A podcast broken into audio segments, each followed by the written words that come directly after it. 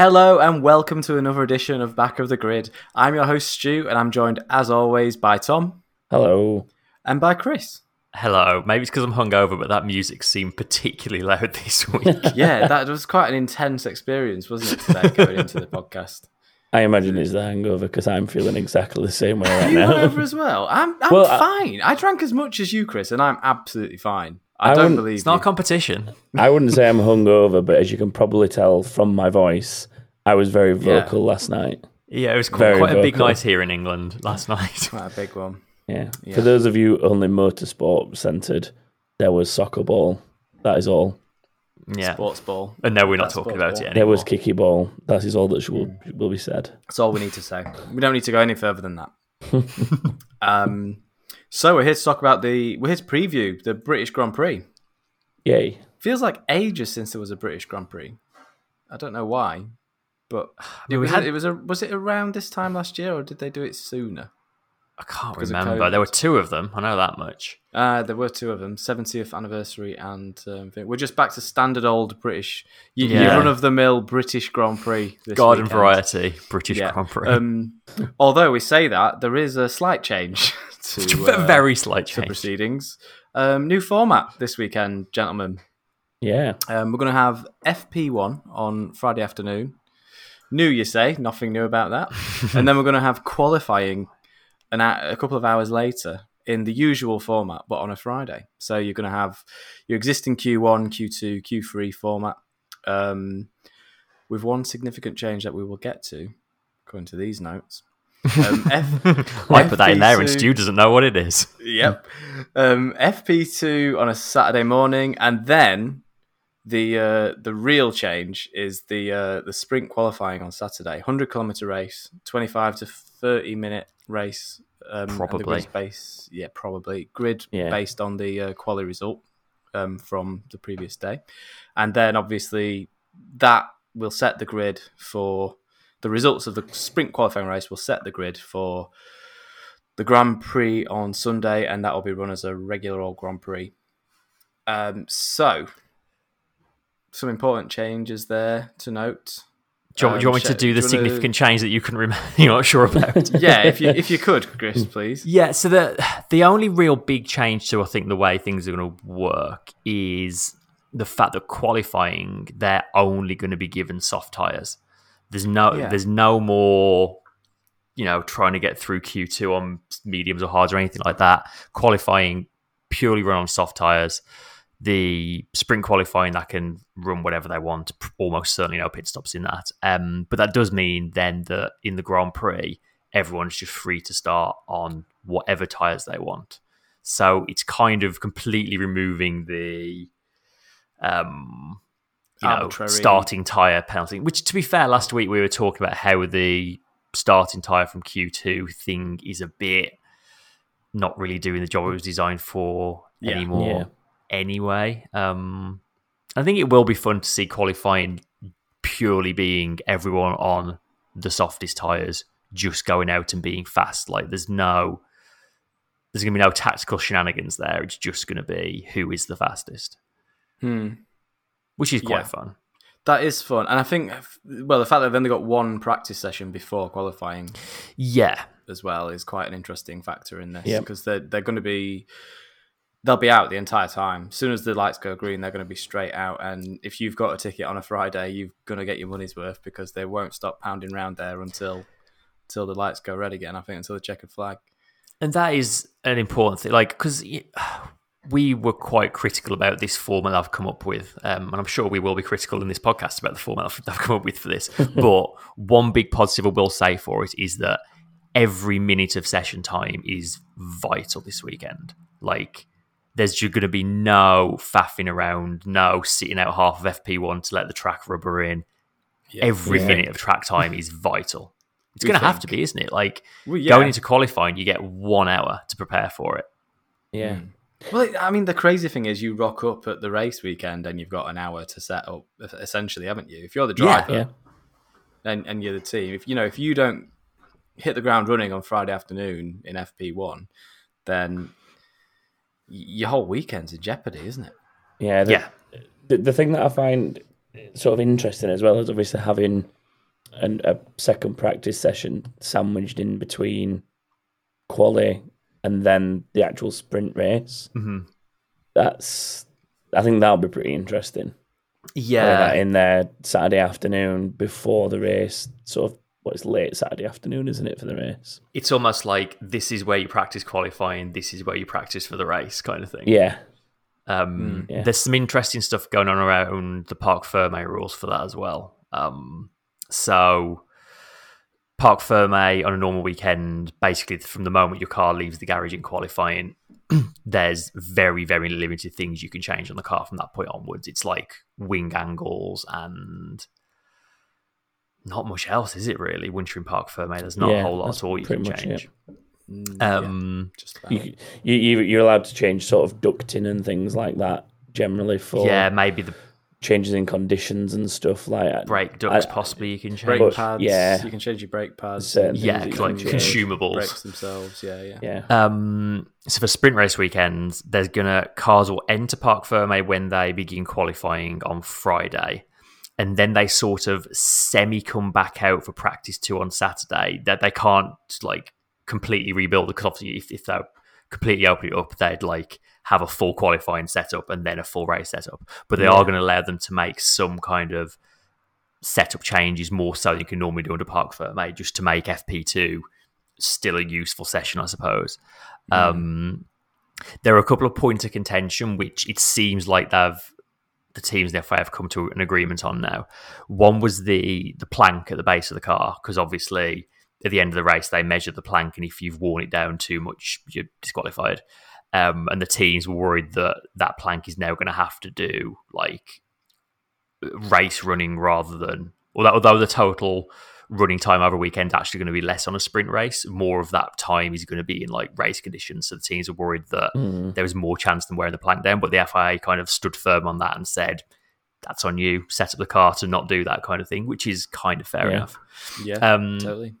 the other thing was the clutches. So apparently, a bunch of teams, people seem to think it's McLaren, Alpine, Aston Martin, and Alfa Romeo.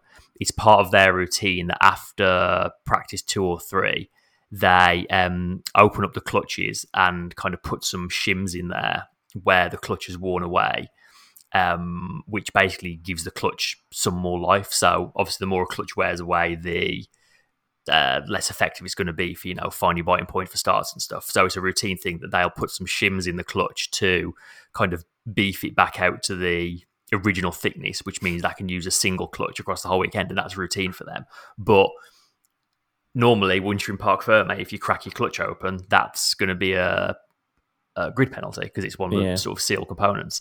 So what the FIA is saying now that is if teams can demonstrate to them that their clutch is worn excessively, they will be allowed to replace the clutch entirely on the cars. Um, these teams are saying that it um, potentially gives the teams that go for a more like hard wearing clutch that don't need to do that a potential advantage. Like they were even saying, well, we might have to sit out most of FP2 because if we do, then by the time we get to the race start, our clutches are going to be no good because you won't let us put the shims in, kind of thing. So I mean, that's a weird. Just the, such the simple solution to that is build a better clutch. Yeah, Well, yeah, apparently Doesn't it's need just that like doing to it. Yeah, apparently it's like there's just like two philosophies for F1 clutches, and like half the teams have harder wearing ones that will do a whole weekend no problem, and the other ones, I guess, there's a performance advantage somewhere to having the Well, Yeah. weight, isn't it? more It'll wearing a- ones. Yeah, It'll be a light. It, it'll yeah. It'll, it'll be a lighter weight. If it's less durable, it'll be more lightweight. yeah, it does feel know. like because they only agreed a lot of these like rule changes that are needed to run sprint races like a few days ago it was ratified and it kind of felt like they came up with all this mm-hmm. idea and then someone sort of had looked at the rule book and was like hang on everyone Uh-oh. none of this hmm. fits into the existing rules. We need to make a bunch of changes here. Just simple things like the rule book says qualifying is on a Saturday. So they had to like change hmm. the official rules to say Friday as well, sometimes under certain circumstances. Hmm. A Formula One race every sometimes. Yeah. Yeah. Um, I guess the only other change of real significance is that there's points for sprint qualifying now. Top three will get three, two, and one points. So yeah. Hmm. there's a handful more points on offer for the weekend, which for me, that's just making the gap between the faster cars and the slower cars even bigger than it already is. It's the same reason points Yeah. for qualifying has always been a bad idea because it just opens that gulf up even more. Because how often Mm. is it a different three cars at the front in Mm. qualifying? I, as it is I do find I- I, I find the points awarding points in a qualifying session in Formula One, what was supposed to be a qualifying session in Formula One, um, objectable. I'm not a fan of gaining points from qualifying sessions in Grand Prix racing. No, a lot of other series do it, and I can see the I can see the arguments for it, but I don't know. I this feels a bit arbitrary. given- like, Well, given just that- Yeah. given, given that the the, the, the the leading teams, especially in Formula One, it, like the gaps are such that, or have historically been such that you know the leading team is going to just extend their, like you just said, they're just going to extend their advantage even more. Yeah, it's. So, I I think a lot of the other series that do it. I mean, I'm not saying they all do, but a lot of the series that do it are more s- like spec based. Yeah. it- especially from an aero perspective. yeah, like Formula E, Formula E do it. Yeah, um, I Um, mean, in IndyCar, F2 I it. think IndyCar's got points for qualifying days. I think could be wrong, Um, but I could be wrong ooh, on not that. one. sure actually. Um, Yeah. But like, I mean, it, you, your support series as well, like F two and so on. They have a point for pole position, I think, don't they? Yeah, Yeah, Which again, it's like it's a spec series, so I think it's especially like when you consider that in F1, sort of points and championship position plays a massive part in the financial yeah, stability of teams. Like Williams would kill for one, two, or three points, whereas this is going to be like, oh, Mercedes and Red Bull will be like, oh, I guess we'll get an extra couple of points for doing what we do every mm. weekend anyway, sort of thing. It's, yeah, I, I think when the when the sprint grid is the qualifying order without changes, and then so is the race, I think that makes it a little less appealing having points on board. yeah, Like obviously you've got different separation of points in say F two, but they're doing three races over the course of a weekend, and the the starting grid's kind of getting flipped and turned around based on um, reverse grids and finishing positions in different races and things like that. So I think there's a little bit more chance for those more midfield drivers to like get an opportunity near the front uh, to show a bit of racecraft where where maybe you've got someone that's maybe not got a solid like one lap pace but can uh, kind of turn that sort of grid position into a, an okay finish suddenly gets an opportunity to show some racecraft up at the front because of that reverse grid. And so it's a little bit different I think in that scenario. And I, th- um, I think I'd have more time for ha- them having points for this if they had done reverse grid races, like you say. Like Yeah. it, it, it gives, Yeah. it'd give you know the Williams and Hasses of the world something to actually like race for on these days, rather than it just being Yeah. like, oh, you know, you you start at the front, but it's like you, it's just delaying the inevitable kind of thing. yeah. Um, I don't know. Like we've we've not made much secret about the fact that this is not our favorite choice of format for doing something different. But that being said, I am going into it with an open mind. Like I, I want Yeah. it to succeed. I want it to be a really good time. Mm. I'm- Um, I- I'm 100% for anything that leads to more track action for everybody to enjoy. And Yeah. I'll always be supportive of that. It's more the fact that I just think it sometimes needs to be thought out a bit better and not just pander to the top teams. Because that, that's why the, the grid order's not been shuffled up and things. yeah, that's why totally. the way Yeah, it is, absolutely. because that's the way to get your top teams to agree to it. Yeah, is, well, that's, well, look, that's the whole it's an reason they've opportunity for the more points, points. as well.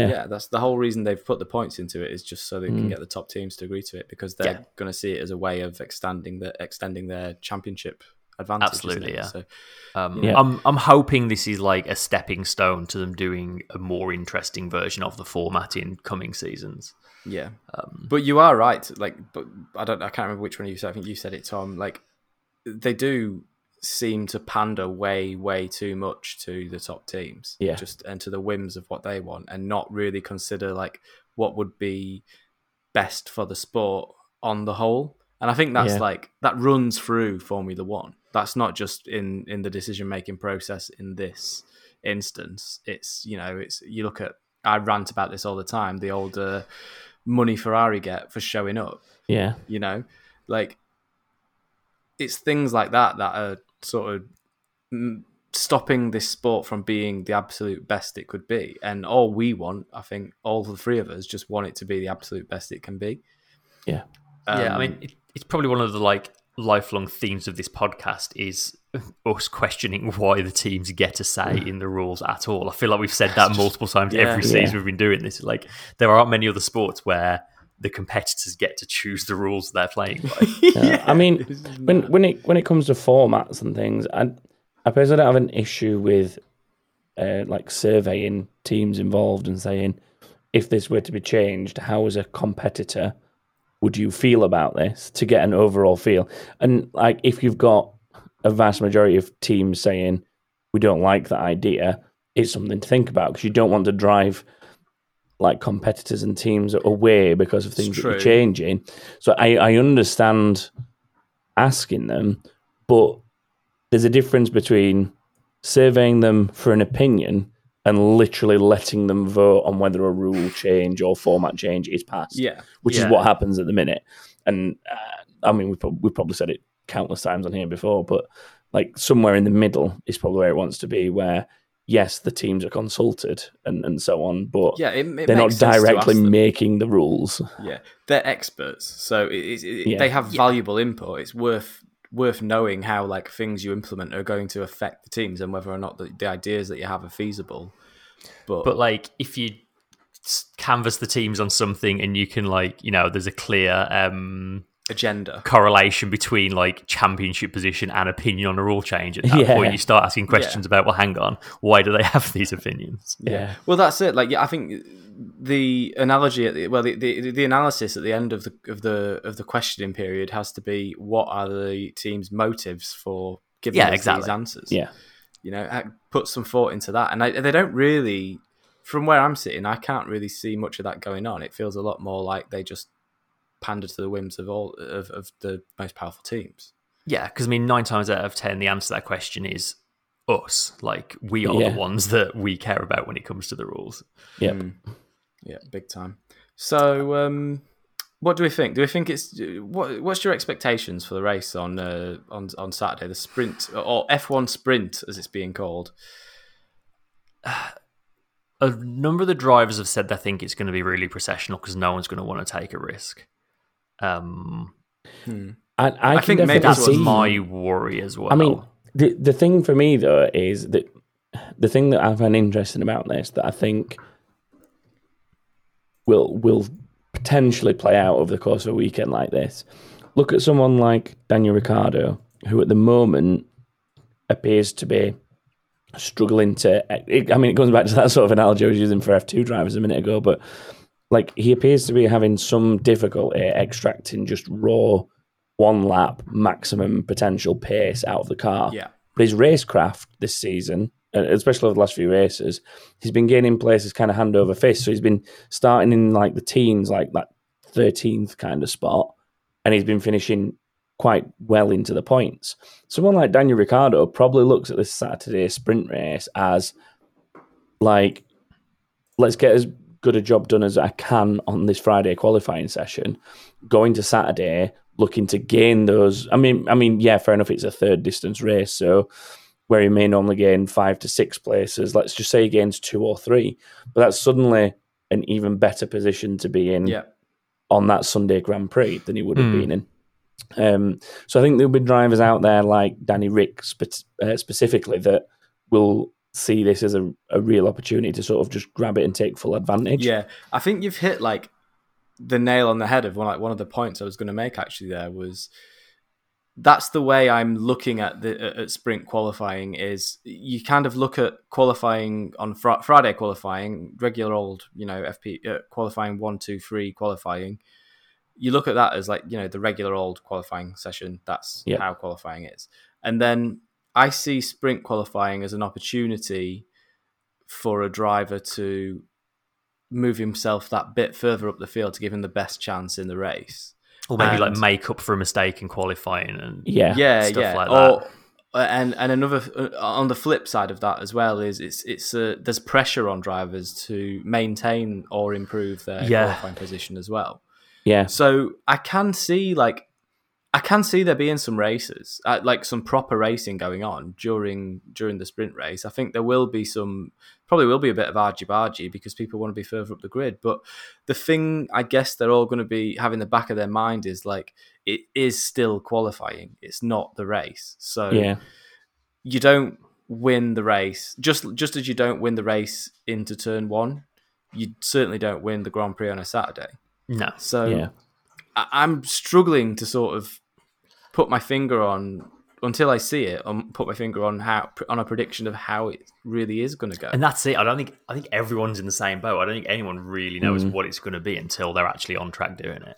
Like Yeah. I thought, I thought it was interesting. There was a um, story going around that like Gunter Steiner has like said, "Oh, we're just like going to tell the drivers to keep their noses clean in the sprint qualifying." But like, surely for a team like Haas, where you're almost certainly going to be starting last and last one on the grid. Surely this is an opportunity to be like, you know, obviously you don't want to smash your car to bits, but it's a bit of an opportunity to be like, well, if everyone else is going to play it safe, let's just have a go and like really throw it in there and Yeah. see if we can gain a few positions while everyone else is taking it too easy. Like, Problem is, this this are already so much slower than every other car. They're Yeah. gonna- even even in a sprint race, they're not going to Yeah. be able to. I mean- make inroads.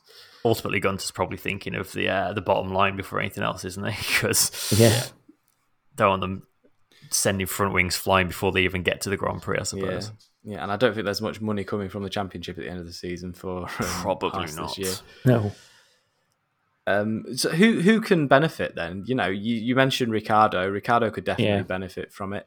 Um, what other drivers have, have, have sort of qualified okay, but have gone better in the race? I guess the Ferraris might be looking to make up a couple of places to get themselves in more. Con- I'm just gonna Yeah. to avoid us repeating ourselves. I'll, I'll grab a question out of the inbox. Lee said, "Do you think sprint qualifying will favour particular teams slash drivers in the same way normal qualifying sessions do?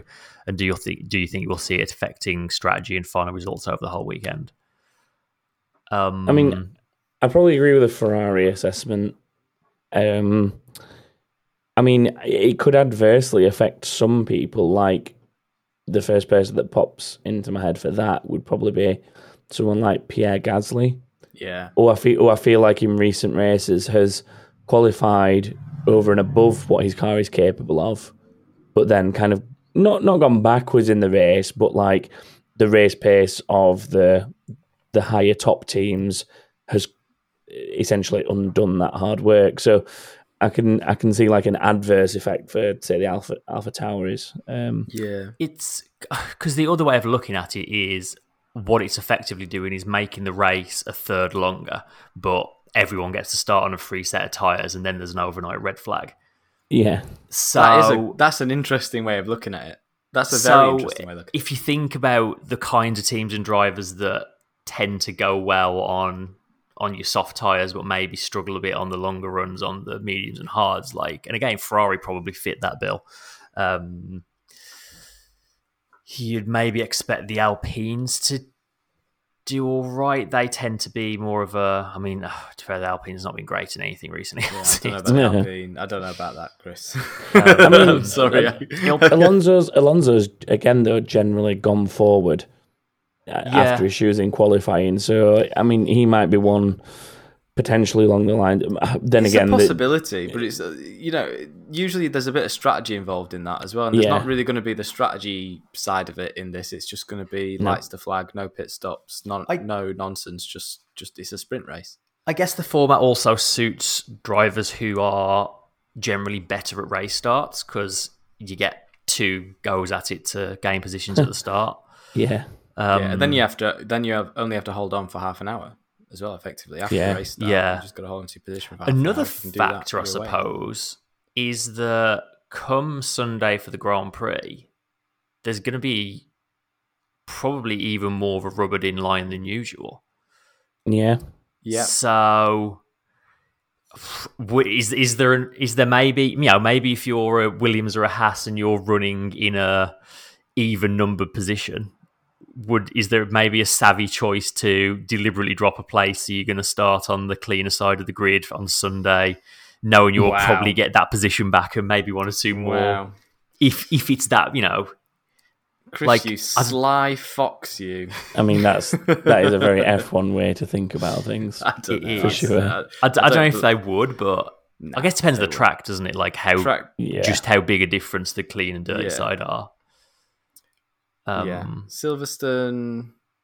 I mean, th- th- there is a bit of a difference. I suppose. There's a lot of running happens at Silverstone anyway, so there's not going to be a massive difference in Yeah, because we've got- side, there?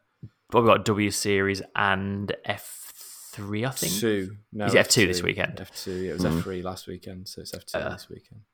Um, yeah, it's it's going to be interesting. I'm looking forward to seeing how it all pans out. Um, Yeah. I'm very. I'm. I'm actually quite excited for it. I, I, I do like the. I love the analogy of um, it's like a third of a Grand Prix and then red flag overnight. it's I- I- kind of what it is. Yeah, it, I mean, the, you know, Formula One are never going to say that. No.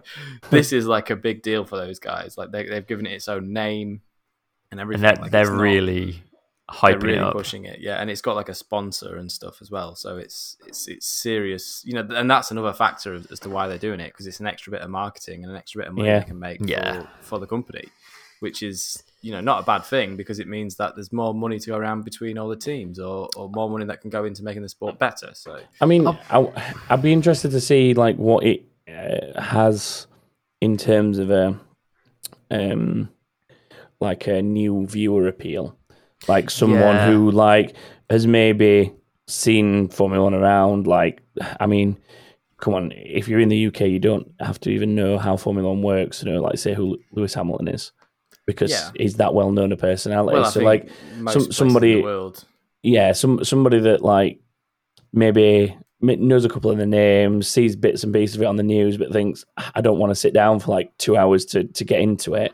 Does a thirty minute sprint race, maybe give someone like that an opportunity to think, do you know what? I'll give I'll give this a go on a Saturday evening and Yeah. see Yeah, see what uh, see if they then sort of Well- get drawn into it from that. I guess. definitely younger. I mean, the whole idea is younger audience. It's the the the point.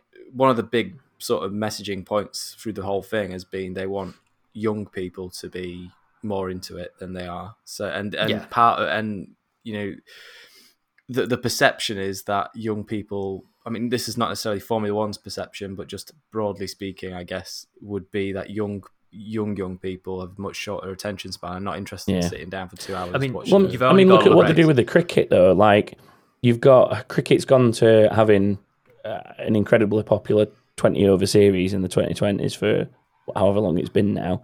And then now even shortening that to the 100, Mm. that new format that they've, they've got. Yeah, we were running. talking about that last night. And it, so like, that's the same sort of thing. It's like taking a sport that has, I guess, a, a prolonged play time in terms of start to end and trying to compact it down to something that's more easily digestible for someone that maybe doesn't. Because, I mean, come on, we all sit around from Thursday morning until Sunday night, basically living F1 on an F1 weekend. Watch all the And- things. Mm. And some people, it's You not for them. So that, that, that little bit of digestible content is maybe like, Uh, just ideal just for them. really quick before you do, Chris.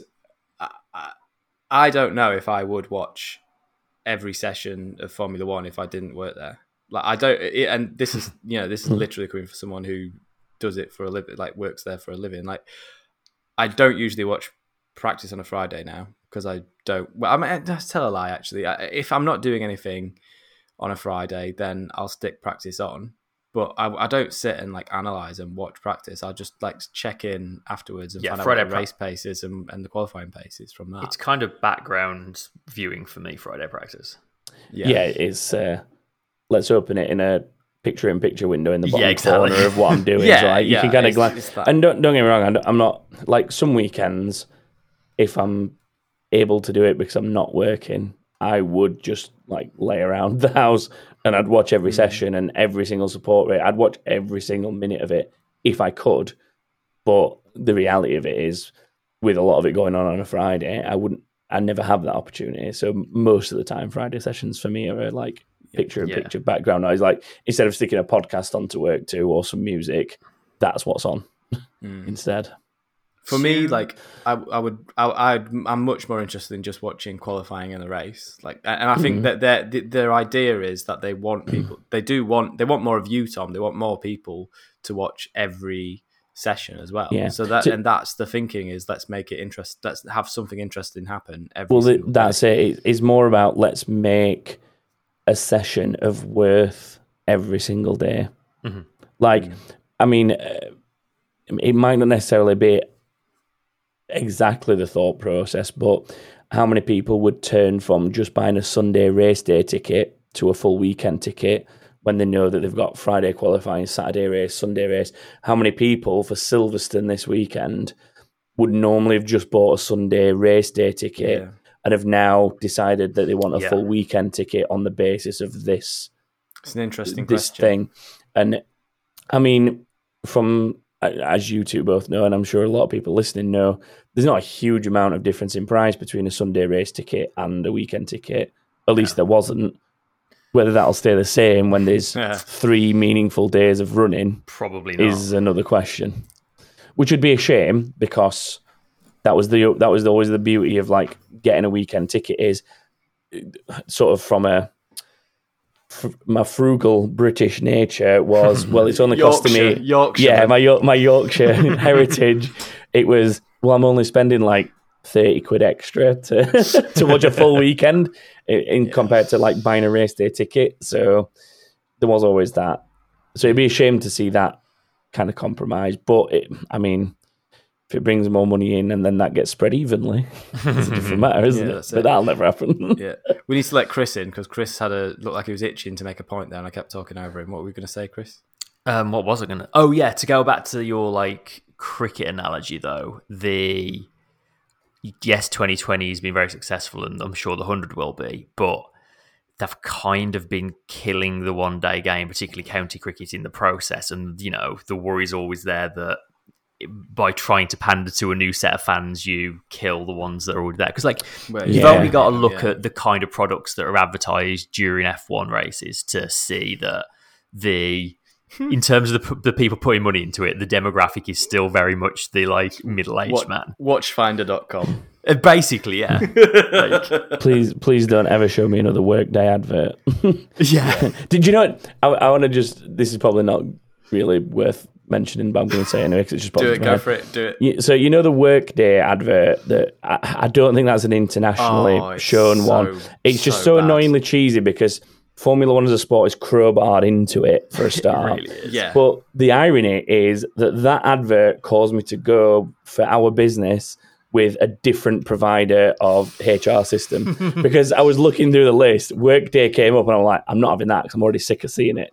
There's no way I want to log into that every day to manage HR. That's. Well, I think part of that is that, that that advert is just so just to just to go into it on a let's turn it into an advertising podcast for a second. that ad is so bad. Yeah. that It's- it's almost off-putting. Like It's I- in I- that as someone who runs of, a business um, myself, I, I don't think I'd want to use that HR company based on that advert. There's that like, there's a certain kind of like F1 ad where like obviously you know they've, they've got the partnerships that can use some F1 footage and it'll just be some like generic meaningless F1 footage normally from like two or three different seasons and then Yep. the voiceover will just be something like "Pre- precision and power It's- always get the Yeah. job done or something No, it's, just it's pick some change happens buzzwords fast. Change happens Yeah. fast. That's Yeah, the change that's happens the fast. HR one. But the, the hilarious thing happens is, like, we're we're talking about it, and people Yeah, are going to go to their probably the listeners are going to go and have a look at what that is now. we'll have to invoice so them it's kind of like doing its job, you know. Like Well, it's, it's We'll get in doing what touch with it to do. Workday and we'll tell them an advertising slot. But yeah, I, I would definitely be uh, having a word with whatever ad agency did made that ad if I was uh, hey, if I was running Workday because yeah, that's um, not. I mean, there was the beauty of that one for me, just before we move away from it, is that when it very first started, the footage that they used was from a bumper cam that wasn't even an F1 circuit. I'm sure, I'm almost adamant of it. I'm almost adamant Yeah. it was It's just one of the American racetrack. circuits. Yeah. I'm pretty sure. I, Yeah, I'm not 100%. I'd have to go back and look at it. But And then, like, I just remember seeing in, it and thinking, it. this isn't even F1. And then Yeah. suddenly it became, they had like really- F1 content. They had really, really, really bad in situ type, like zooming Yeah. the camera as well as they did. And Yeah. it just and that's like as a designer, that's my least favorite thing in the world. in in situ text, you ask anyone who I've ever spoke to about design, in situ text is like my. It's like the devil to me. Like I just don't get why people do it. It never uh, even you could do it to the highest possible standard, and it never it, ha- it hardly ever looks good. There's one place that I've ever seen it look really good, and that's on the opening to. Um, that's on the opening to uh, Zombieland. Zo- the opening to Zombieland does it really well. It's the opening Yeah. credits on Zombieland, and there's it's like of a montage in slow motion of loads of zombie stuff happening, and they um the the, the text is sort of bouncing off characters and and and shattering and going into bits Yeah. and stuff and, and getting knocked off of like an imaginary plinth, if you like. But even then, it's still bizarre because you've got floating text defying gravity. just in the middle of- yeah, so it's still ridiculous. It's still like you have to suspend your disbelief in order to uh, thing. But it's just a very like to me, it's a really like clutching at straws design option. Like, oh, we've run out of ideas, so we'll just do in situ type. yeah. And Right. that's it for, the, for this week's uh, advertising. corner. yeah, sorry. No, I mean, to be fair, I started it. I, I, I can't blame you. I started it. And Paul D in the chat has said, "How do you know that?" Get, How do you know go, that? Go away. How, how do you know that? How did you just pay them? I'll happily, the happily most watch those. HR adverts over and over again for never have to see the AWS adverts I'd- again. I just miss Kimi in his Alfa going, go ahead. Oh man, that was rough. After you. That was literally like the music in that was every literally because I was that was when I was doing Friday, Saturday, Sundays, and the music was just constant, like this wailing music every like twenty minutes. Yeah. Horrible. favourite Anyway, thing we've about gone, that we're was- way off. We're way off. on Yeah, yeah. I'm not. I'm not going to do it. I'm, I'm, let's move on. Um, I mean, yeah, it's been. There's not a lot else going on. The only, the only other thing of note is that um, there's going to be like a, a live streamed event on Thursday, um, and as part of it, they're going to be like unveiling a full size model of a 2022 car, or at least Yeah. a car to the 2022 specs that people who don't work for teams have come up with. So, yeah. Yeah. Yeah. As we all Nothing know, like the from- final product. yeah, as we all know from the platypus nose era, all the best rules in the world, you can never predict what the teams are actually going to do with them. Yeah. Um, but it is exciting. It's good to see. It's good to see a, a, something. It's good to see. Oh, yeah, it'll be cool. Um, it's good to see an example of what's going to be around, um, going around the circuits next year. So, And there's I'm, gonna I'm- I'm actually really excited by this, and I've seen a lot of stuff in relation to it today because I'm doing a bit of design work for it, and it looks really cool. There's going to be a talk from a panel of and as yet unnamed experts talking about the sort of philosophy behind it and stuff, which should be interesting. Um, I, I, I pasted this uh, marketing spiel in because it's. I Uh, saw that. I'm I'm not reading that. You read. I'll it. read it. The new era will officially kick off on Thursday at Silverstone with F1 One Begins. That wasn't a mistake. It's called F1 One Begins. A dynamic launch event that will take fans on a journey through the ages before arriving at the most futuristic racing car of all time. Wow, Chris, we should have got you for the VO for that, man. I know, right? Really. F1 One Begins, though. Yeah, F1 one begins is Mm. dumb. That's I like don't get um, I really don't get it. It's F1, comma, One Begins. one begins. Yeah, but what's the relevance of one begins? I have don't no understand. idea. It's just like it's what the Queen says when she starts doing something. One, One begins, a sentence with one. exactly, exactly. okay, so yeah, exciting. Um, Thursday is going to be new car, um, so well worth checking out. Um, and you might even see a little bit of some bits, snippets of my work as well in there. which is quite Oh. nice for everyone. Um, that was quite nice for me. Because I had the, like- connection to the podcast. They had that third size model a while back, didn't they? And that looked very cool. yeah. Yeah, um, yeah, they did. It does. It looks a cool car. I, am excited to see if they've put a livery on it. I, I, from what I've seen, I, I'm not sure there is. All the renders have It's like a livery. red F1 themed livery. Yeah, so Yeah. guess That's that might I've seen. that. That's it's a lot cheaper to render than it is to, uh, to give a car a full on. That's very true. Um, anyway, it's probably time we did some storylines. Yes. So, um, my first storylines. I am going to touch. You know, we'll we'll we'll circle back to um to the sprint race stuff because I I do have a couple of sort of other things to to talk about and to conclude on on the sprint race thing. But let's just um, skip that for a moment, and we'll talk about Mercedes. Mercedes need to get Hamilton's championship back on track at Silverstone. Will they? Will the promised upgrades give their chances a much needed boost at a circuit where they have been dominant in the past? It well, we've already said it a few times this season. If Red Bull win here, they can win anywhere. Like Mm. there This isn't is a much big race. There isn't much more of a Mercedes stronghold than Silverstone, is there? And Mm, Hamilton, like, and Hamilton there as well is like Hamilton's been very good there in recent pretty years. Last unbeatable time, combination. the last time Mercedes were beat there was, I think, I think it was three seasons ago. I think Vettel was the last per- in a Ferrari was the last person to beat. Mercedes. Yes, he Yeah, did because the Ferraris like did formation flying home, and then when Mercedes won in Italy, they did formation flying in response. Yeah. Yeah, yeah. yeah, because before that it was pre-hybrid era, Yeah, and it, it's the Red Bull pretty- years. yeah, Red yeah. Bull. It was it was Mark Webber in, which Yeah. brings me nicely onto my next storyline. Can Red Bull continue their championship charge at a circuit where they haven't won since 2012 with Mark Webber? Damn. I mean, It- It, feels like they should have won since then, doesn't it? Yeah, it they does, haven't won actually. it. They haven't won at Silverstone since 2012. Mercedes just simply have to win this. They they have to.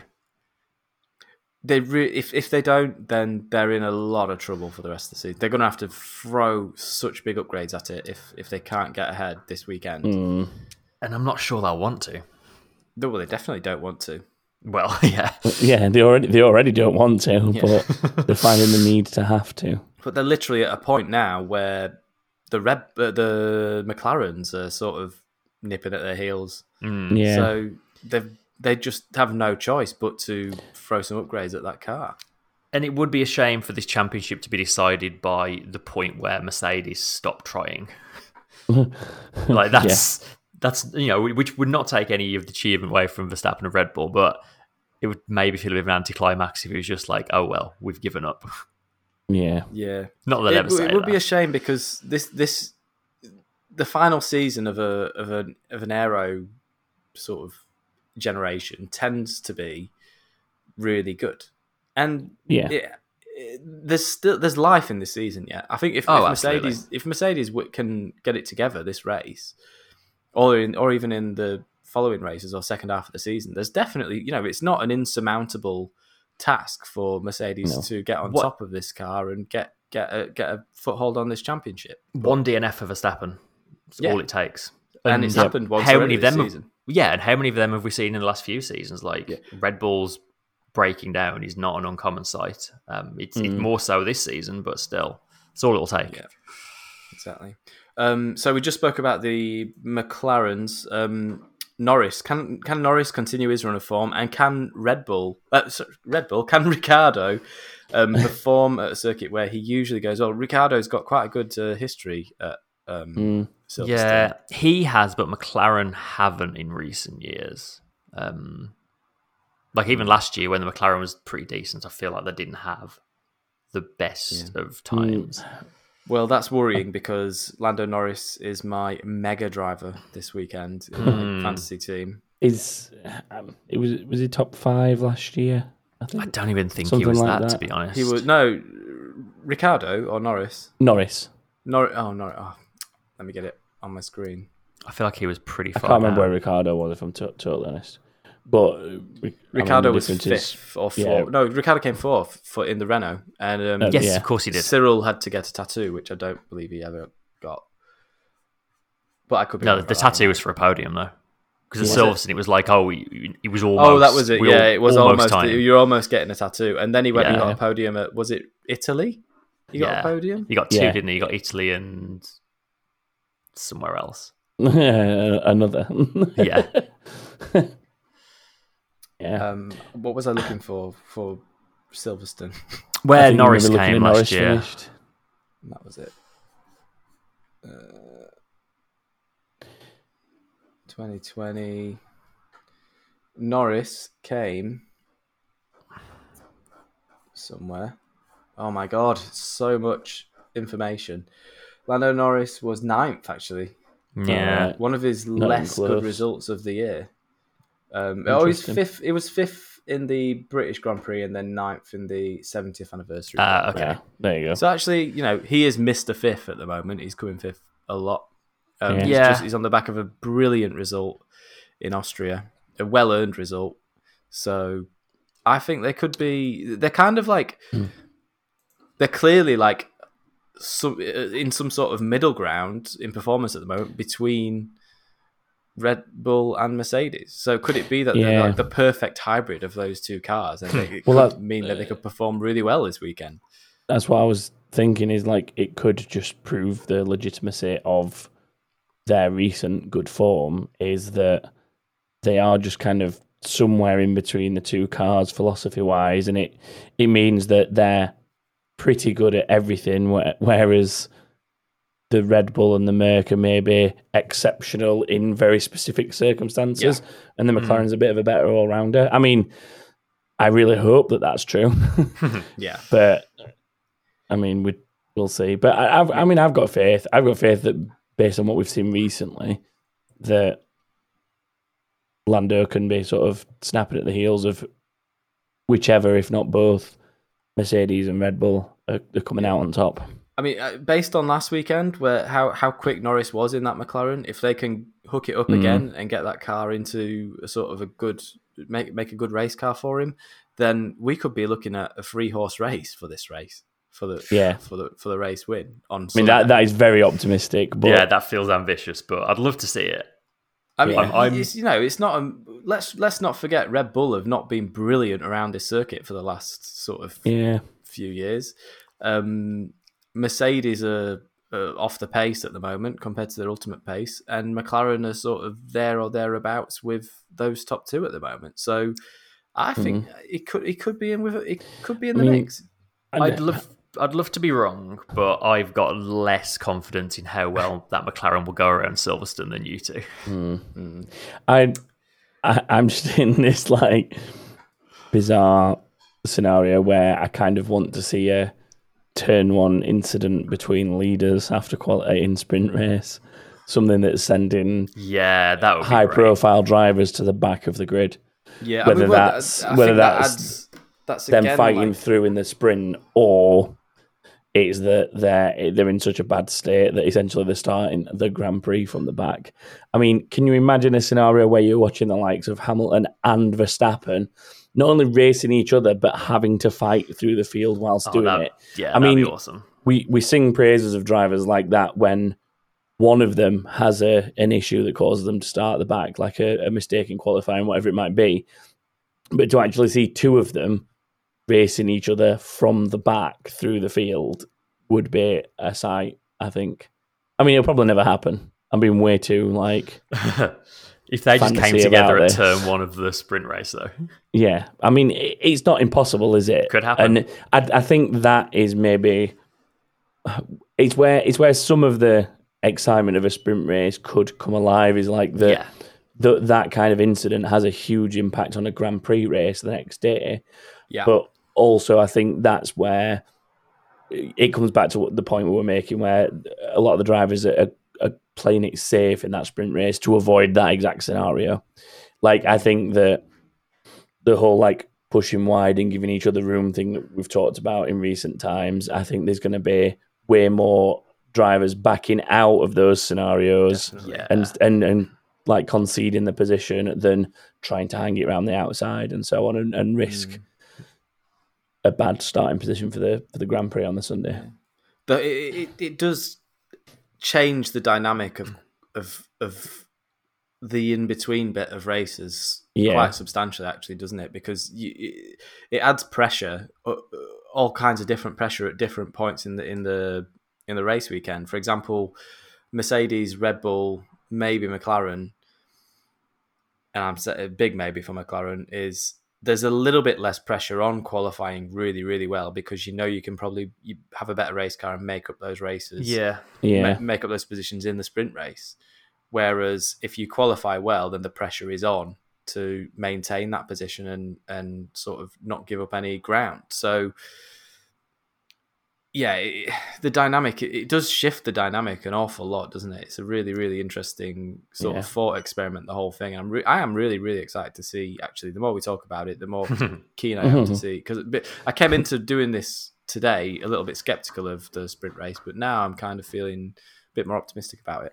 Um, I will say as well, like for all this talk of uh, how much they're just going to be risk averse and take it easy, these are still racing drivers we're talking about. And for all that Yeah. talk, once the visor's down and they're like wheel to wheel with someone, Yeah. you Once know, the elbows are out, you know, it only, it only yeah. takes one person to have like a really amazing sprint race, and suddenly the pressure's on for everyone Yeah. around them, and you know, every suddenly you've got everyone defending positions, getting into scrapes, you know, damaging front wings, getting punctures, all kinds of things. So Well, it it's- literally just takes one cat among the pigeons, and then you all hell breaks loose. We just think Yeah. about when they brought in the fastest lap points. Like initially, everyone was a bit like, "Oh, I'm not sure that's going to make much difference." but then, as soon as like one or two people started taking a pit stop and really going for it, now like everyone who has the chance goes for it. It just like Yeah. takes, like you say, one or two to really benefit from it. Yeah, absolutely. Um, uh, the next storyline, still doing storylines. The next storyline is Aston Martin. Um, they've been bringing lots of upgrades in recent races, and I'm just interested to see sort of where they end up um, as they they're sort of still kind of in that early because they've been, been bringing so many updates and such big updates at times, especially with their you know they've been going from front to back of the car. They've added all sorts to it. The front wing's got a totally different profile to it. They're running the car with a lot more rake now. Um, I'm interested to see if their sort of developments can continue to turn themselves into results. So that's They're- another one for you. If you've got Yeah. anything to add to that, I mean, I'm I'm indifferent about Aston Martin at the moment. Like, it's particularly Vettel. Like, I'm just, cold ambivalence. it is though. Like, but I mean, he's finished way down the order and DNF'd more, and and DNF'd included, like more races than he's finished in the points this season. And Stroll's like a, finishing in the points, say more often than not, but it's still only for like tenth, 9th, and eighth. They're not really making any serious headway into those top ten positions. Um, It's been a very disappointing season for them so yeah, I mean, other than that Yeah. podium in Azerbaijan podium for Baku, for yeah. Vettel, I think that's sort of the highlight, and I just think things need to sort of start changing with those upgrades. I mean, it's not like they've not been finding pace; they've definitely been getting quicker, but something's still not quite right for them from a racecraft perspective. Whether that's Mm. driver issue or car, I'm not sure, but I just feel like we keep seeing these opportunities that are then just going by the wayside because Vettel's going backwards in the race from his starting position and things like that. Mm. yeah. At And I'm not, I'm not saying it's Vettel's fault for the record. I'm just Yeah, saying. I was going to say, like the end of last race, he just got straight up taken out by Kimi Räikkönen for no real. For, for, and neither of them were even in the points. Yeah. bizarre.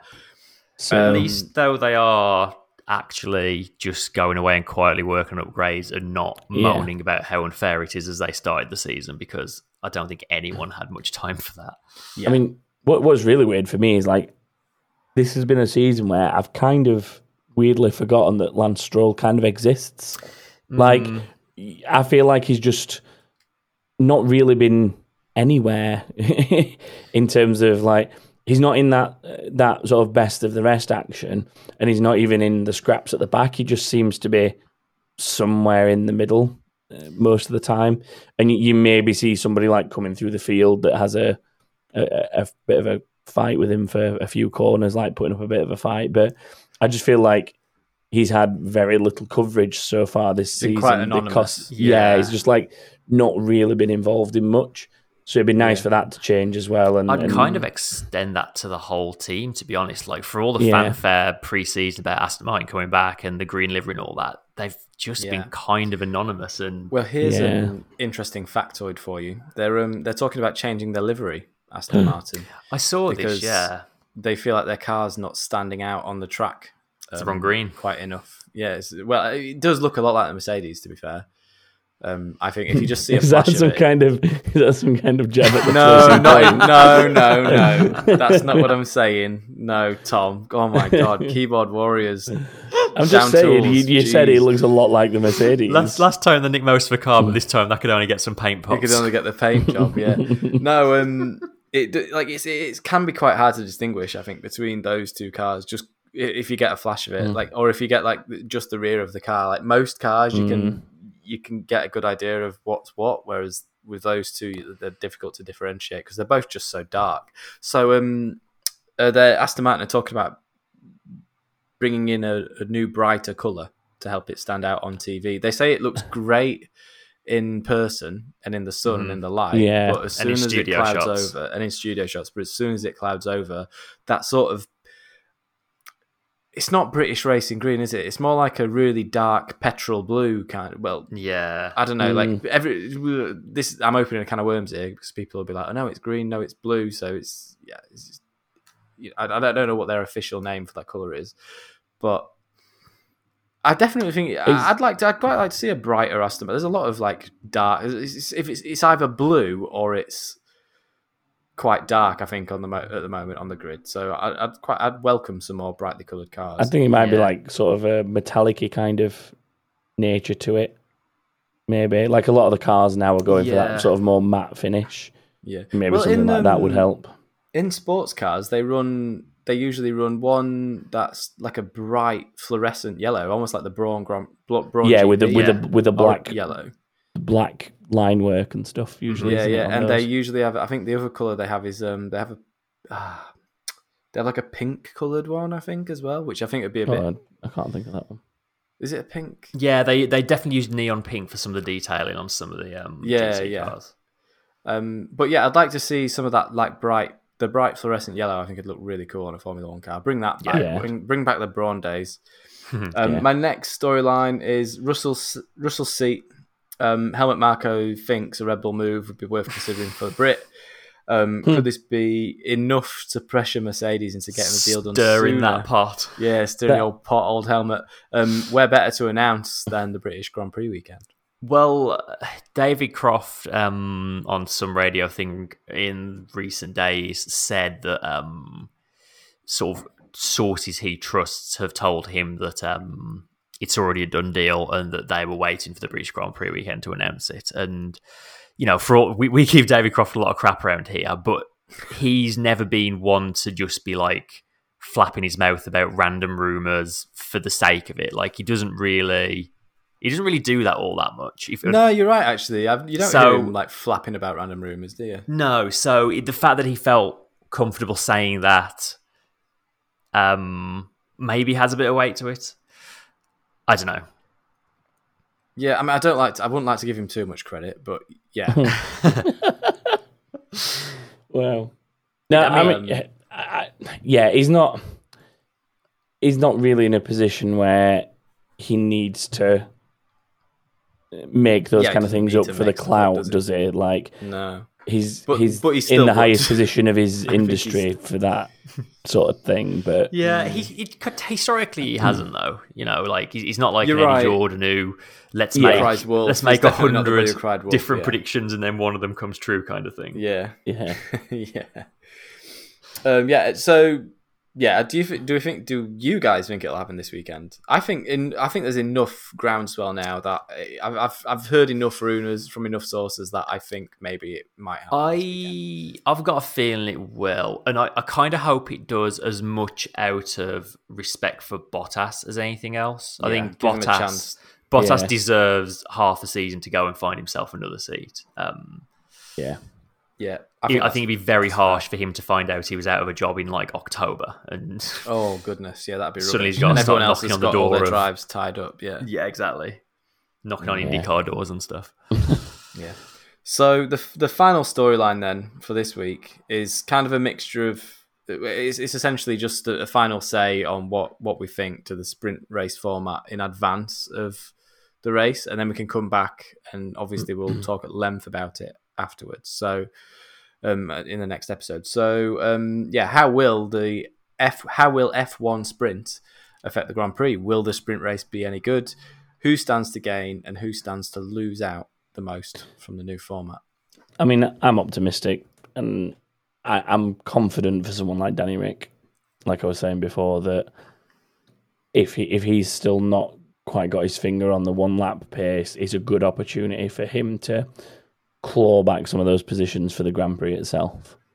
So I think Yeah. I think someone like that would be a good person to like kind of to gain from keep it. an eye out for in that sprint race and, and watch what he's up to in that sprint race. Yeah, I think another one to watch is is a is actually George Russell as well because Mhm. he's obviously he qualifies very well, has qualified very well lately, and um, doesn't necessarily always maintain the position that he qualifies in.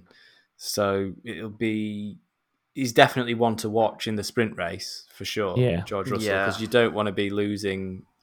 Obviously, he's most at. I think he would be the most at risk of losing positions Yeah. and that's it's in a motor race that's very clearly the opposite of what you want so um, yeah I Yes. definitely have an eye on have half an eye on George Russell so we've got someone who's gained a lot there someone who stands to gain as Ricciardo Russell stands to possibly could I think could be the driver to lose out the most Yeah, I mean, yeah. it kind of depends on how well that Williams is able to qualify, and I think Silverstone Silverstone's a track that is really gonna pick at any flaws you've got in your car. So I don't think Mhm. Williams are going to have as nice a time here as they have in recent races. But then again, the way Russell's been qualifying recently, that's never really stopped him all that much, has it? No, No. Um, so yeah fi- final thought on the sprint race will it be any good yes or no I think it should be interesting. I think I think it's definitely. It, I mean, I can't understand holding like reservations about it and being negative about it until we've actually seen it happen. Basically, Yeah. that's fair Chris My my my gut feeling the whole time has been that it's probably going to be a little anticlimactic and not have that much consequence on the result of the weekend.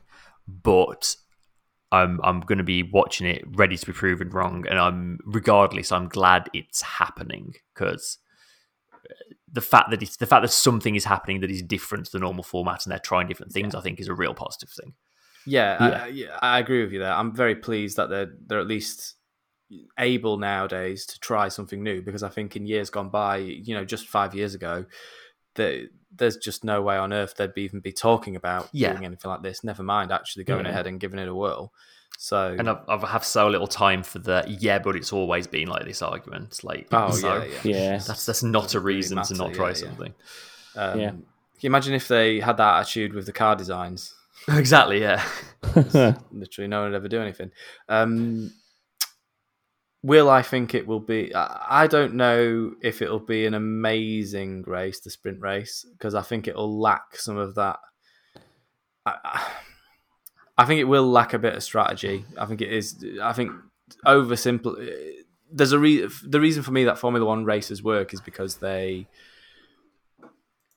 they're they're strategic and there's a yeah, there's nuance to them, and this for me kind of oversimplifies it a little bit. all that's taken But- away, isn't it? Hmm. But at the same time, when you look at it like a short race, then a red flag, then the continuation of the race the next day, then that kind of nullifies the argument somewhat. So, and it can even add add strategy into. Yeah, th- th- th- There's going to be st- strategic elements to this to this sprint race that no one's even thought of yet, and there's going to be outcomes Yeah. of it that that lead to different situations that no one's even thought of yet. And that's, I think, the thing that I'm most excited to see is how the race overall integrates into the rest of the race weekend and the effects it has on the race, the Grand Prix Yeah. proper. I mean, mm. I'd, I, I'm interested to see what they'll do from a tire strategy pers- perspective for the sprint race because in in my head I've got this like idea that there's an argument to maybe use say the the hard compound and really go for it and and just like seriously just use as much of that tire as possible Yeah. and then gain positions in that sprint race environment and then go on to maybe either using the hard tire again in the Grand Prix, but sort of looking after it more, or you know, running mediums and softs in the Grand Prix. Do you know what I mean? Like, it, part of me thinks that the obvious choice is to like have the medium compound tire because that would do a hundred kilometer sprint race comfortably. Yeah. But then the other option to me is those hard tires that they wouldn't necessarily normally use and would maybe go to the wayside or just get used in practice. Maybe like really use the best of those and save stuff like mediums for Grand Prix. I, I don't know. I, I feel like th- there could be some strategic nuance to it. It's just whether or not anyone has the the guts to go for it, I Yeah, guess, or if there is actually any benefit. And It all de- it depends on the tire wear because you could you could Yeah. see it's not it's not like they're not allowed to make a pit stop. They're, they can make a pit Yeah. stop still. It's Yeah. just the expectation is that they won't because it's only hundred kilometers. But you could find ourselves in a situation where, and I don't believe there's any rule because there's no rules on which tire you run and using what tire. You know, you've got to use this tire or this tire. It could be that someone just sends it on the softs right at the hmm. start yeah, gets Two. a lead and then, or gets gets a gets a good gap and then comes back in, puts another set of soft on, and does an old mm-hmm. the Charles Leclerc. That's exactly what I was just thinking. yeah, yeah. You know, so yeah, because I mean, looking back down to F two, it is is a good benchmark for I guess what is possible in terms of sprint race strategy with things like that. Because the the the sort of the seemingly obvious go for a tire that will just do the distance and and do it is not necessarily always the best way to do it. Especially if the if the delta difference between the medium and the soft, for example, is so great that you can pull that gap, like what you're saying, and pit. And I mean, all it takes is a safety car for someone doing that Yeah. in the sprint race. Game changer. and I guess you know, and that is the strategy element that I'm looking for in a Yeah. sprint race, really. So yeah, there's no reason why it can't be a great race. It'll just be a little bit shorter than, uh, well, quite a lot shorter than Yeah. a normal Formula One race. And yeah, I'm all for Uh, that. I'm I'm excited to see how it turns out. I think going forward as well, like when they're looking at other races to do this format at, the length of pit lanes is probably something that should take into account. Because if you if you do this format at a track like like Spa or like Singapore or something with big old long slow pit lanes, no one's ever going to risk it. But if you do it at somewhere like I don't know Monza, like with a particularly Yeah. short pit lane, it's you know that much more incentive for someone to maybe well, try I think something. Monza different. is Monza is one of the ones that they're talking about doing. They're talking about it, yeah. It's not been guaranteed yet, but it's it's Yeah. one of the names that's That- always been high on the list. Could be why. That could be why. could well be why. Mm. Plus, you can Right. overtake at Monza quite easily. So You can. yeah. Oh, that- that's- but that's that, got that's potential, a whole, actually. So it's a whole few months away. That yeah. Let's, Yeah. Let's, uh, let's save it for the Monza preview, shall we? Shall we do some predictions? Yes, Yes. let's. Um, with everything that's changing this weekend, we've decided to change nothing. Predictions will remain as they were. Uh, essentially, what we're going to do this week is fastest as Q in Q3 will remain the same because that's how it's always worked. Simple enough. The winner will be the winner of the Grand Prix, as it always has been. The first DNF will be the first DNF in the Grand Prix, not in the sprint race. Again, number of finishes, number of finishes in the Grand Prix, and the random driver's position you have to predict will be their position in the Grand Prix, not the Saturday sprint race. So it's pretty straightforward. Simple. The, the only significant difference will be that with quali shifting, remember you're going to need to get your predictions in earlier than usual because qualifying is 6 p.m. UK time on Friday. So you need to be like a whole 24 hours ahead of yourself when submitting predictions. Remember that, people. this is going to be the race where we're at the least disadvantage ever, actually. Because everyone else gets to watch three practice sessions before they have to predict normally, whereas this time they get, get there's, one there's at a- the there's most. one hour more Well, of look, track time than yeah, we get. What, what you do realise that, however, FP1 finishes is how Quali's going to finish because going to oh yeah, it's still a very significant hour, but still. Yeah. So let's just wing it like we always do. Fastest in Q3. Chris, where are you going? Hamilton. He's doing it.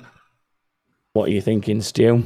I'm thinking Hamilton as well. I'm going to. Oh, this is going gonna to be real- Do you know what? This is going to be really boring. It'll be easy points for oh, Tom. Do it. if he Right. Goes, you've got to surely you've got to go Verstappen. The thing is, I wanted to be the one that was like going to put the faith in Mercedes to be different, and now you've both just kind of trashed No, that for me. So I do I'm, I'm think- going. I'm going to be different and take the risk on Verstappen, just just for the element of points. I'm just doing it. I'm doing it. I got what I wanted. It's. I mean, do or die in it. That's the It point is, we've reached now. So true. no Um, point all saying the same thing. So, do you know what? For the win, I'm going to go first this time, and I'm going to mix it up and say Hamilton. And if this ends up the other way around, I will be livid. I mean, Stu, you now have to say something different, Stu, because that's the precedent that you set. I'm going to get in first and say Hamilton as well. So you're going to double ham, Chris. I'm going double ham. Uh, I'm gonna risk it. I'm gonna go. Oh, my heart says Hamilton, but my head says Verstappen. I'm gonna say Verstappen. Do you know what? I kind of, I kind of like you going Verstappen because that's me and you have got the the flip Nice quality opposite to race, each other, yeah, and yeah. Chris has just got the straight Hamilton. This is either throughout. going very well or very badly for me. Yeah, yeah, Yeah. basically. Um, okay, first DNF. I. Do you know what? I've said that we've not seen him much and he's been anonymous. So, Lance Stroll. Time to be not 'cause anonymous anymore. That's, yeah, that's where I've jinxed him and he'll suddenly become non anonymous and he will get involved in an incident. So, Oh, I, I just look looked back on. I just looked back on last year, and first DNF was Kevin Magnussen in both Silverstone races last year. That's brutal. Hmm. It was brakes, wasn't it? They had really dodgy brakes. They It were- was Albon punching him into the wall. Was one of them. Oh, was it? Mm. yeah, yeah. there was that. Man, Uh, that's a tough. It's a tough one. This. I think this is made this this is made all the harder based on um, the, The fact that we're going to have a sprint race before. So the first DNF is made all the harder because you're going to potentially Yeah. have someone out of position further down the grid than they would have maybe been before. It's it's I interesting. think, I, I think Raikkonen. Oh, do you know what? I went for Raikkonen two weeks in a row and got nothing. if that comes good for you, I will be so angry. Just because I've gone two weeks with him and then moved away. I'm gonna say. Chris? I'm gonna say Alonso. Not sure why. Just got a feeling. Alonso. Number of finishes. Uh, Stu, where are you going with this one? Oh, uh, how many finished the last? It was 17 and 19 last year in the two races. I'm gonna go in the middle then and go 18. Okay, seems sensible. Uh, I will happily go 17. Um, just because they will have done an extra 100 kilometres in anger. true. Yeah, bit more wear on the car. Bit more I'm, wear. I'm also going to go point. 17. Glad I could convince you to my side. I mean, I was already thinking about it. Push it up to 17. okay, draw us a random driver, please. You are more than welcome to have a random driver. Whoopsie daisy. Ooh, Oh. Danny Ricciardo. Lewis Hamilton. Oh, Oh! oh it's money mouth. It's money mouth time, isn't it? Oh no! It's money mouth time. I mean, Oh, I'm I'm I'm straight up money mouthing it. Um, I'm going to go for first because I have no choice. Do you know what? I'm going to do something we never ever do. You're I'm gonna hedge bet? I'm going to hedge my bets, and I'm going to say second. Oh, I'm oh, gonna hedge my bets, and go first. and I'm gonna say first. God, you two are going to be so angry I'm going. I'm, if I'm, your win prediction is right now. Man, I'm you? gonna lose. I'm some going points long this term week if I'm not- season points this rather than doesn't short term out. glory. I am so deep in the hole here. Oh! Do you know what? I, I find that so interesting that we've been driven to a point of hedging bets on the random Yeah, position. well, I mean, I've got my five out of five. I got my five out of five last week. I think I'm the first out. That's of, it. Stu, Stu retires. yeah, yeah, I'm done with predictions league. I've got myself. I think- I think you are What's my prize, lads? What, what do I get? I think you are the first one of all of us to actually get a full five. We've Yeah. we've had a few fours between us. I can't yeah, remember loads if of fours. Yeah, remember if we've ever had a about five. I don't think. Not even in the first I season. mean- it was only us playing. Yeah, we had lots. Of, I think we. I seem to remember us getting quite a few fours in the first season. Or I one or two. like- there were a couple of fours. I think we've got worse as the years have gone on. oh yeah, hundred percent. The more competitors alongside us, the worse we've gotten. speak for yourselves. I just got five out of five last week. Yeah, I Um, suppose there is that. people can enter this predictions league, can't they? Somehow, I don't know how. They can, yeah. Um, if if it's all not all too confusing already, head to backofthegrid.com. Uh, if you've joined us before, obviously the same as usual. If you haven't, just register and you'll be able to enter your predictions. Uh, they're already open. I've just done it. Yeah, and if you haven't open. entered, Nice. if you haven't entered yet, it is uh, it's worth doing because, like we've just been saying, there's a prize every week for five out of every race for five out of five. Yep. and um, obviously there's the, there's a big prize for the winner at the end of the season. So, and I think there's it's worth entering because it's it's quite difficult to get points, and if you can get a good run, then you could be right in the mix. So, Yeah. Oh yeah, definitely. Exactly. And just to reiterate, qualifying starts earlier than usual this weekend. 6 p.m. UK time is when predictions closes. So make sure you do it before then. You have been warned. You have been warned. It's time for some inbox. It is. is. Uh, keep it saying now. But uh, stay, but stay out. Box, box, box. Hey man. It still gets me. I don't know why it gets me so easily. Who's first? I'll go first. Uh, Pete Sturt says, I'm going to Silverstone this weekend. Lucky you, Pete. Uh, grandstand tickets for Sunday, but can sit slash stand anywhere for Friday, Saturday. I just want to get your opinions on the best vantage points. Uh, Woodcote and Club Corner grandstands look to have great views. Also, general admission at Maggotts and Beckett's to get close to the cars. What are your thoughts? It's a place we Definitely know Maggotts well. and Beckett's. Yeah, Maggotts and Beckett's is number one. Absolutely. Get yourself Yeah. down there during Friday practice, or if you can get there for qualifying, you'll struggle because people pile down there for qualifying. Yeah. Yeah. But um, definitely go down on, on practice and just get stood. There's a particular point you can stand, and you're literally probably 10 feet away from the cars Yeah. as they whiz Yeah. by. Is essentially the entrance into that whole Yeah. Yeah. sweep. It's the that first. You'll know it. You'll as soon as you Oh, walk yeah. past it, you'll know it because there'll be a crowd of people there. And the- key there as well, you stand there, but you look up the track, so the cars will come past you, and then you see the car from behind as they do the direction mm. change, and it changes what you think is possible in Yeah. physics. And and also on the flip of that, the other end on on the exit onto Hangar Straight. Yeah. Wait, which one's Hangar? Yeah, Yeah, yeah, Hangar Yeah, Straight. it's isn't? Hangar yeah. Straight, yeah, yeah. Wellington Straight's the other one. Yeah, so on the exit of Maggotts and Beckett's and everything onto Hangar Straight, also standing there looking towards that set of corners and watching the car come at you with that change of direction is ridiculous. You're not obviously Yeah, as I know what you close, but it's still an amazing. Yeah. There's actually a Place to grandstand up there as well. You can get in a grandstand up Yeah, um, looking down onto the Maggotts Beckett's complex Yeah. along to the Hangar Straight, and it's a really good place to sit. We we sat and watched a We uh, there, yeah. a really old Alfa Romeo go around and piss Oh, oil yeah. all over the track everywhere. Didn't we? Yep. um, I'd say watch them through Copse as well while you're down at that bit of the circuit. Yeah. Yeah, Um, but other than, other than that, just uh, go for on on Friday when the other when all the sort of junior cars are running and stuff. Go for a walk around the circuit as well after Yeah. after um after free practice, and you can really you can it's one of the few tracks you can literally walk the entire circumference Yeah. of.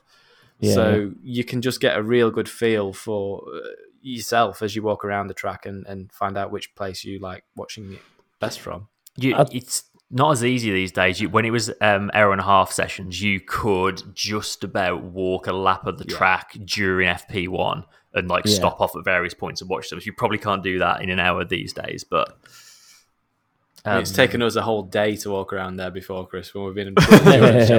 oh well, well, that was when we went to um, a six hours of Silverstone wet Yeah. race, wasn't it? Does does That was- general admission? Sorry, does general admission still get you infield? I can't remember. It yeah, does, I doesn't believe it? it? does these Yeah. days. Yeah, To Yeah, certain it's- bits of the infield, yeah, it does. You can go 'Cause through there the like- tunnel. because there was that bit that we sat, which was on the it was on the inside of Copse, wasn't it? We sat on the inside of Copse to watch the Yeah. F two. Oh yeah, that's a good. Uh, Yeah, that that's was a good. really good. That's pretty. That was a nice spot keep just to nice kind of rela- relaxing, relax kinda and just watch stuff. there, but still watch the cars from a good perspective. Yeah. And when, the further in you get to that point as well, you can do. Um, you can go right up to the look to, up to Luffield and all that sort of area Yeah, yeah. on the infield, and you can get a really good view of the cars from there as well. yeah. Actually, it's Yeah. kind of where the fan zone and stuff is, isn't yeah, it? that's and the, the it's stage and the things. it's the end of the that's the end of the Wellington Straight. Wellington Straight. Yeah. yeah, that's a good spot. Yeah. Yep. There you go. I think that covers that one.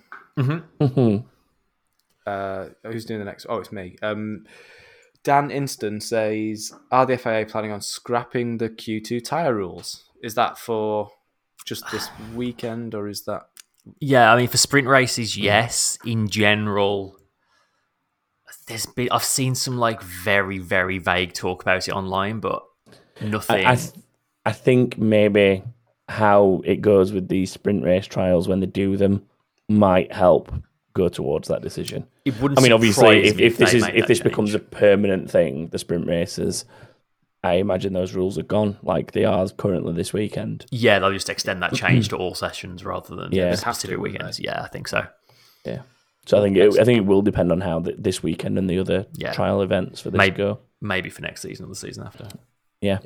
Uh, Michelle says since Lando's Gulf livery car was at the Goodwood Festival of Speed this weekend and presumably will be on display at the McLaren Technical Centre, uh, isn't that a lot of expensive parts going to waste even without the engine? Isn't it um, a bit of a wasted monocoque and chassis? Well, I hate to break it to you, Michelle, but that wasn't the car that you saw.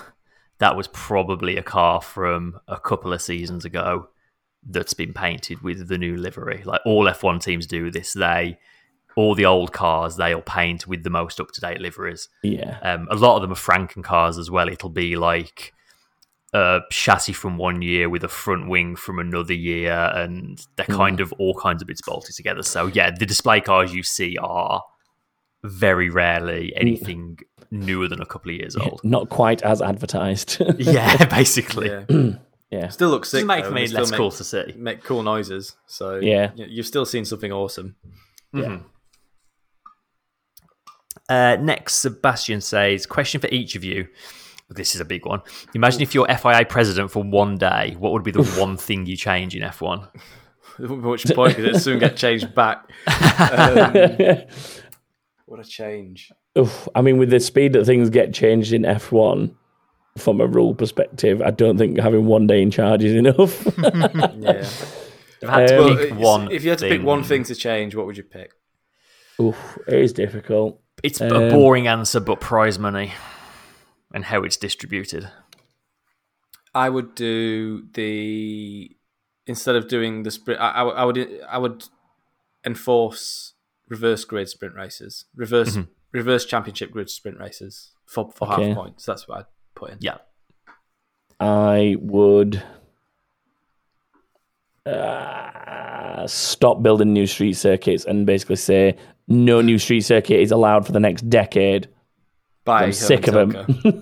No more no more Tilkedromes. No more Tilke for a decade.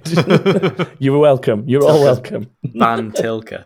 Um, Do, do you know what, question- Hermann? You've worked really hard. Just you enjoy your retirement. Have a, have a decade off, man. yeah. Give someone else a go. Um, next question from Paul. Do you think they should invent a better way of keeping the visor of the helmet clear rather than the rip-offs that are made of plastic that is just discarded on the track? That's a really interesting. Actually, that's a very interesting question because Hmm. obviously it's plastic, it's waste, it's not good for the environment. Um, Hmm. also, You also- Yuki Tsunoda took one in the face last week. yeah. I mean, we've, we've seen a bit of that this year, I think, more than usual. Of like, I mean, it, it happens occasionally, but I feel like this year we've seen a lot more of like people either fo- in a following car getting hit by one or like Yeah. airboxes and wings picking them up. yeah, there's, I think there's the a thing, the thing is with them, it's with anything like that. Ultimately, it'll only be done if the uh, perceived benefit of spending time and money on it outweighs the current negatives. And I, Yeah. for something like that, that's probably never going to happen. yeah. I Also, mean, I'm it's sure usually- they could. They should. They definitely could come up with a better way of doing it, but I don't Yeah. think. Well, currently, as a way of sort of dealing with it, they they normally um, they try to encourage the drivers to do the tear offs in the pit lane rather than on the track. Yeah, Yeah. Because it makes them easier to clear up for the circuit organisers. It's not a piece of plastic that just gets discarded and for animals to get caught in and things like that. And also, um, it, it means that there's less chance of, a, of another vehicle picking it up in Yeah. a duct or Yeah. the visor sticking on top of your own visor, like what happened to Yuki Tsunoda. Did you see that? No, I didn't Yeah. see that. So I can't. I don't. I'm not sure who was ahead of Tsunoda, but um, it was during practice on Saturday last week, Yeah. and um, the tear off came off the car ahead, flew through the air, and then just stuck to Tsunoda's face, That's Tsunoda's really visor himself, and he had to remove it himself. Really bizarre. I don't think it's ever happened. No. It's really bizarre. One thing that I remember them trying to enforce in recent times was obviously to try and stop things like that as well as just the waste of it was to try and get drivers to put them inside like a little pocket in the yeah, cockpit. in the in the glove box. but it never went down well with anyone that did it. No, I mean, Just impossible. It's, I mean, it's a tight space to work in anyway. Like you, you see the fact that they have to have little cutouts in the in the side of the the tub just to be able to turn the wheel exactly. Yeah, for for the for those angles. They're not So- That was a a Red, Red Bull innovation. That was an Adrian Newey innovation. Yeah. That one, the the cutouts in the shoulder restraint thing. So All yeah. that said, I suppose something like that is probably more likely to come from the helmet manufacturers than the teams, isn't it? So I guess that might be something the helmet manufacturers themselves will maybe come up with in the future. self cleaning visors. Yeah, Yeah, I mean, there's ways of do, you do get there's there's particular coatings you can put on things like they do put Yeah. ceramic coatings over the over the whole body of the car, which is why the cars often look so clean because it's like a hydro, hydrophobic coating that the cars get, almost like it makes Mhm. it into like a like like glass. Um, and the reason I know this is because my car has got the same one that the um, uh, Aston Martin has. It's I used the stuff that they used on mine, and it's amazing. It's really clever because it, it means that water sort of beads. It's, it's literally a ceramic coating that water beads up on. It's so smooth and hydrophobic Yeah. yeah. that the water just runs off of it, and it makes it so easy to clean as well. It's amazing.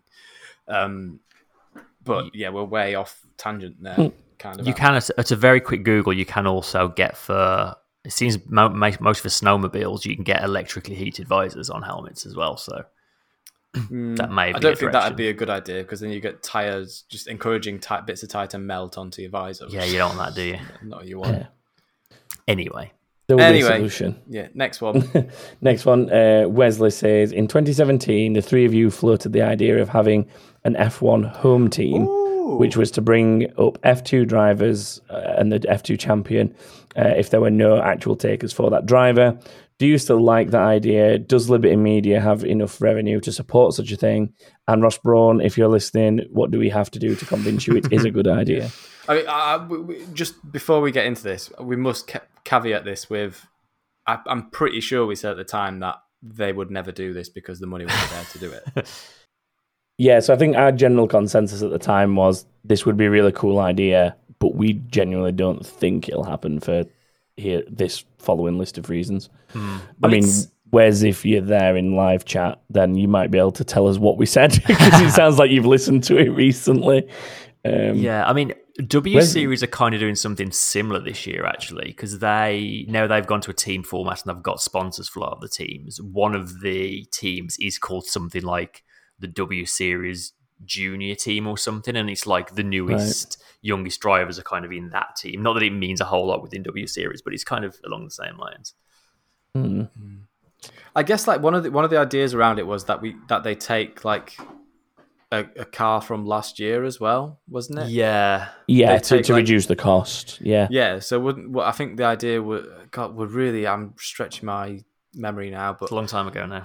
It was either the, the championship winning car, which would seem silly because it'd still be really competitive, or Yeah, Racing Point did that.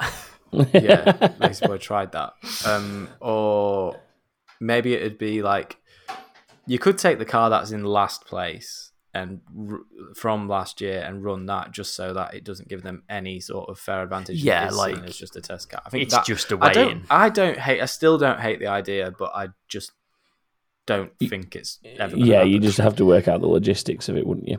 Yeah. What, what would be nice though is that it would it would be a good way. I can't remember if we discussed this back then, but my thoughts now are it would be a good way to also give like budding aerodynamicists and engineers like a shot as well, like someone that wants to kind of start making a name for themselves. Hmm.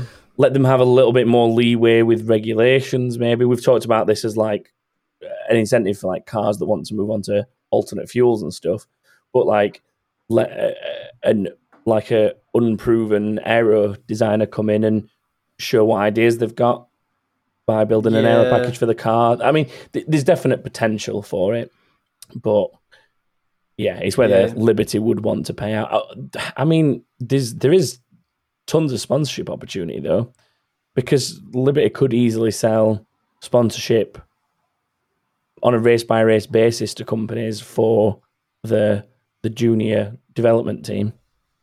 Yeah, it's it's something that requires so much thought because Yeah. there's, there's, there's there'll be a whole other dimension to it as well that we've never even thought of. Like, Oh yeah, you know, what happens if they happen to win a race and it's the FIA team and they've won a Formula Yeah. One race? Yeah. That's that doesn't look great, does it? They give themselves it's the prize like- money.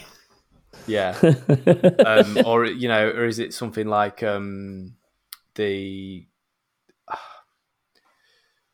I mean, like in, in things like that There's really, probably something in the rules probably that stops them from even doing it as well. Yeah, There'll be lo- um, all kinds of legal Oh, yeah, wrangling definitely. and all sorts that need to take place for it to happen. I there, think there is stuff in like WEC and I mean even down to Porsche Super Cup and stuff where these guest drivers aren't eligible for points, no matter where. Like even if they won a race, Yeah. they wouldn't be eligible for the points. So it just kind of stops that happening of the home, like the home team, the the championship run team, just winning the title themselves. It Yeah. wouldn't be possible. Because I mean, there was uh, Michael Fassbender was like racing in the Porsche Super Cups. Yeah, he was. not, uh, well, it wasn't last weekend, was it? It was last event at Yeah. Austria. Um, so like it, it's just things like that, like having a guest seat, and and Porsche Super Cup are quite good for it. uh, From and and, and even like going down to stuff like British touring cars as well. You see like guest drivers jumping into a championship run car or a independent like neutrally run car and stuff. So Mm. it would be Well, yeah, I mean, nice. I I, just don't, don't know, if F one will always I- will, will will ever have a place for it. I think that's the problem. Uh, yeah, I don't think F1's the place to have gentlemen drivers rocking up, yeah, throwing all the money at it for one drive these Yeah, days. Although, like, the, the basically is what's happening, uh, but over the course of a season for Yeah. some for certain drivers on the grid. Do you know what would be interesting is to maybe allow it, but only within the sprint races or something. If if they're not having championship points for them, I mean, I'd like to see some like non-championship exhibition races happen. Yeah, Yeah. that'd for, be cool. for stuff like that. I think another thing, like I'm, I'm pretty sure, un- unless they push the rule change back a year because of like recent world events, um, it was definitely supposed to be that this year every team had to run a young driver in at least two FP1 sessions, and I guess it's stuff Yeah. like that is kind of where they're trying to give you know the sort of the, the situation where an F2 champion can't go back to F2 and doesn't get a seat that at least gives them like an in within an F1 team to get some track time. Yeah. Um, I'm pretty sure that rule is coming this season. Like, as I'm- far as I I'm- know, it is. Yeah, yeah, be interested to see when the likes of Red Bull and Mercedes run their young drivers because yeah. probably wait till the last two races of the season. I Would. George Russell count as a Mercedes young driver if you moved him? I, I like you get Roy I mean, Nissany in the Williams and then Fernando, him if into Fernando the. Alonso is a Renault young driver, then I think George Russell counts as a Mercedes young driver. Yeah, that's true. Yeah, I, well, it's. I think as soon as you've done two World Championship races Mm. within like the last X years, you're automatically no longer a young driver. So Yeah, that'd be what it is. then. It's so weird. That, that's the Yeah. Alonso Such loophole right dodgy there. Name for it. It's not a young driver. Yeah. is it? It's a 'Cause I guess, like, It's a re- um, recently inexperienced driver Yeah. program. like Fittipaldi won't class as a young driver now, probably because he did the last two races last season. Yeah. yeah, it's true. Yeah, Yeah, Russell. we were off on a wouldn't. tangent. We're on. We're off on a- yeah. tangent No, right it's now. been a, a week of tangents, hasn't it? Yeah. Um, Let's let's round, let's let's round this thing out. Come on, Here's guys. the next one. I've got the next question. Uh, Chris McNulty says, uh, This is a Russell Bottas question, which in true back of the grid style will become redundant on Tuesday morning when Mercedes So confirm the seat for next year. true. Uh, however, uh, we've all been talking up Russell for the Mercedes seat, but do you think Bottas would have scored points in the Williams in the past couple of weeks? I say he would have where Russell Ooh. failed to deliver, but on the other hand, I don't think Russell could have delivered more than Bottas has. It seems to me more like Williams can't lose and Mercedes don't actually gain that much by swapping drivers. What do we think? I mean, Well, the- the- Bottas it's a did do simple question when exceptionally well in the down. Williams, didn't he? When he was there. Yeah, I, I think Bottas maybe potentially outperformed the Williams on a lot of occasions as well, similar to what we feel Mm-hmm. Yeah, like George is so. doing. Like he was definitely deserving of the move up to Mercedes when it happened as well. Um, I, I wonder question if is who's better, isn't it? That's Y- they want yeah. to know who we think is better. Yeah. I think mean, George Russell's better. I, I feel George Russell's better. Uh, maybe, maybe if the switch were to happen and, and Bottas was able to uh, perform in the Williams, it would be almost that like sort of Pierre Gasly type thing where he struggled at the Red Bull main team Yeah. because of the pressures involved with that or the situation, whatever it may be, and then that dropped back down to AlphaTauri as it is now. Has seen some of the best driving of his career, if not like the best driving of his career, and maybe that had happened with Valtteri. I don't, Yeah, I it could don't be. know. I mean, I feel like Russell has impressed me more at Williams than Bottas impressed me at Williams, which is not to say he didn't. Bottas was very good at Williams, but we're also hmm. comparing two very different Williams teams and two uh, very different rule sets. So it's Yeah, I- it's I kind suppose- of I suppose the difference when Bottas was at Williams, the car had a lot more potential than it actually does now yeah, like by he, a long way. He got a couple of few podiums, I think, didn't he? Like Yeah. he nearly stuck it on pole in Like- uh, Sochi. It it was a decent midfield to best of the rest car at one point. While Bottas yeah, well, you was there. remember Silverstone when him and Massa um, were one and two in the Yeah, uh, opening? yeah, stint? yeah, yeah. Um, yeah, I mean, Bottas super duper earned his Mercedes shot with what he did at Williams. Um, but I think Russell's done exactly the same with his time at Williams now. Um, and let's not forget that Russell was on to beat Bottas in in yeah, exactly.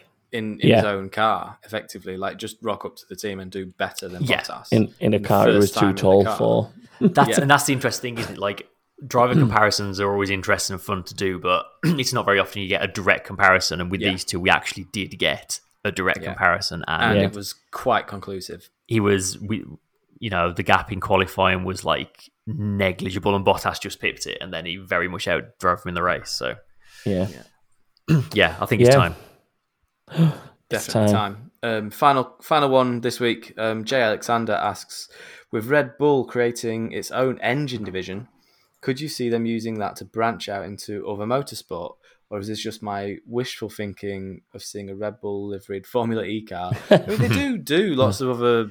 You know, they do do other motorsports, all kinds of other motorsports. There's loads of Red Bull liveried rally cars and stuff like that, isn't there? it's always more of a sponsorship thing though isn't it F1's Yeah. the only I thing guess, where they're yeah. like it is a They Red are a Bull entry um, yeah. But then that's you know for other if you, if it's just the livery you're keen for, that's all you really need. I mean I could see there being a Red Bull Formula E team eventually. I don't know. What do you What do you guys? I will that? eat my hat if there's ever a Red Bull Formula Really? E team a, a, a works Red Bull Formula E team will You will eat never your happen sixty pound Lewis Hamilton hat. Uh, it'd be a Valtteri Bottas hat if Chris has bought it. Thank you. oh yeah, the George Russell one. yeah I was gonna say yeah. Um. I mean, yeah, we, we I see delivery a lot, like like you say, skew because it's it, the sponsorship deals with other teams. Um. I suppose it, it depends on if there is gain for them to have. Like, what is the gain for them to have a works team in, say, World Rally when they can sponsor the Citroen team like they have in the past or, or whatever yeah stick stick it on the side of Sébastien Loeb's rally car like they have in the past and win a title that way. Like, Well, that, that's why I think about um, Formula E. Like they could just sponsor a Formula E team. Yeah. mm, Which actually- Red Bull, you know, Red Bull Jaguar or whatever, or Re- which which would be actually have a really nice Hmm. sort of ring to it, wouldn't it? Because the Formula One team was Jaguar. I was I was just about to say there's a nice Yeah. like nod back to where the Red Bull team came from in Formula. Also, just a quick shout out to Sam Bird for winning the Formula E race this weekend. and somehow back on top of the championship. Yeah, from Despite having- fourteenth, started the weekend fourteenth in the championship, ended the weekend top of the shop. Such an insanely close championship. There's what ridiculous. four or five races left, I think, in the championship. For, for full disclosure, I think Stu is as big of a Sam Bird fan as Chris, Chris is a Valtteri Bottas fan. Yeah, I, sh- I shook Sam Bird's hand once. See? And I think actually being a Bottas fan and being a Bird fan normally comes with a similar amount of disappointment as Yeah. well. That's no, that's that's. I think Sam Bird's a lot more unlucky than what Valtteri Bottas is. Oh, Valtteri Sam Bird Bottas- is very unlucky. He's the most unlucky driver on that grid, and yet he's still he's, he's such a fighter. And I he's got really- himself to the top of the shop. If he can win this championship, I'll be over the moon. Have you have you seen the Formula E documentary that's on the Channel Four on demand thing? No, It's it's well worth a watch. That it's like a one off sort of like I guess it's like a feature length documentary thing. Um, It's the one cho- that it, is it, it's the one that Ha- friend of the show Hazel did. Yes, it is. a she lot of work she, on, she isn't it? appears in Oh, it a few she? times. Yeah. Yeah. Um, but yeah, there's an interesting sort of interview with Sam Bird as part of that, kind of talking about how he was always like on the path to F1 and just like that whole system just like broke him down and just like crushed all his dreams kind Yeah. of thing and how Formula E Yeah, was I kind of a bit of a reawakening for him kind of thing. he definitely wouldn't be the first Formula. He wouldn't be the first Formula E driver who's had that. It's it's a common gone down that theme in that documentary where they're talking Yeah. to the various drivers. Yeah, Yeah. I mean, Jev as well. Jev just got chewed up and spat out by the Red Bull Young Driver program, and he um sort of reinvented himself. yeah. I mean, we had a running joke for a long time that Formula E was like the the meeting room of all Red Bull rejects, wasn't it? Anyone Yeah. cut by Red Bull ended up in Formula E for a time. There was a but- while, wasn't there? I mean, didn't they have like there's, there's a, there's a Bourdais at one Mercedes. Yeah, yeah. There's a Mercedes trend at the minute though, because you've got like Wehrlein, you got Yeah. Sam Bird, Nick De uh, Vries, Nick De Vries, uh, Van. Oh no, Vandoorne was McLaren, wasn't Van it? So, Dorn, but, but he's driving still. for Mercedes now. Yeah, yeah, that, I think that's in where Formula that E. came from in my head. um, So I mean, it, it's it is an excellent group of drivers. yeah, it really is. And I think that brings us to a, conclu- a disorganized conclusion, as usual. Yep. Um, could someone take us through the Patreon credits, please? Because I don't have them. Yes. Sorry. Um, uh, if you don't know, we have a Patreon page where you can um, chuck us a dollar or two a month, and uh, in return, you get to join our Discord and you get um, bonus stuff. Um, we've got some little side um, podcast things that we've got coming up soon as well, all kinds of nice stuff like that. Um, but a special thank you as always to our team principals who are Dustin Jantos, Narayan Hamari, Alexi Jarvis, Mark McNeil, and Wesley Paul. Oh, it's right there on the next page. I I thought Tom with had a funny look on his face. I thought Tom was looking was- like, why isn't he just doing it? See, Yeah, I, I I just I just went with threw it to keep the flow of the podcast going, and then you broke the flow by pointing it out afterwards. Ah, well, well, that's that. Yeah. Yeah. Um, yeah, so so yes, big thank you for the team principals. Um, if you want to find us on Faceballs or um, Instagram or Twitter, you can just search for Back of the Grid, and we will show up in your search results. And um, that's the, that's the end for this week. So we'll we'll see you next time. Goodbye. Bye, Goodbye. everyone.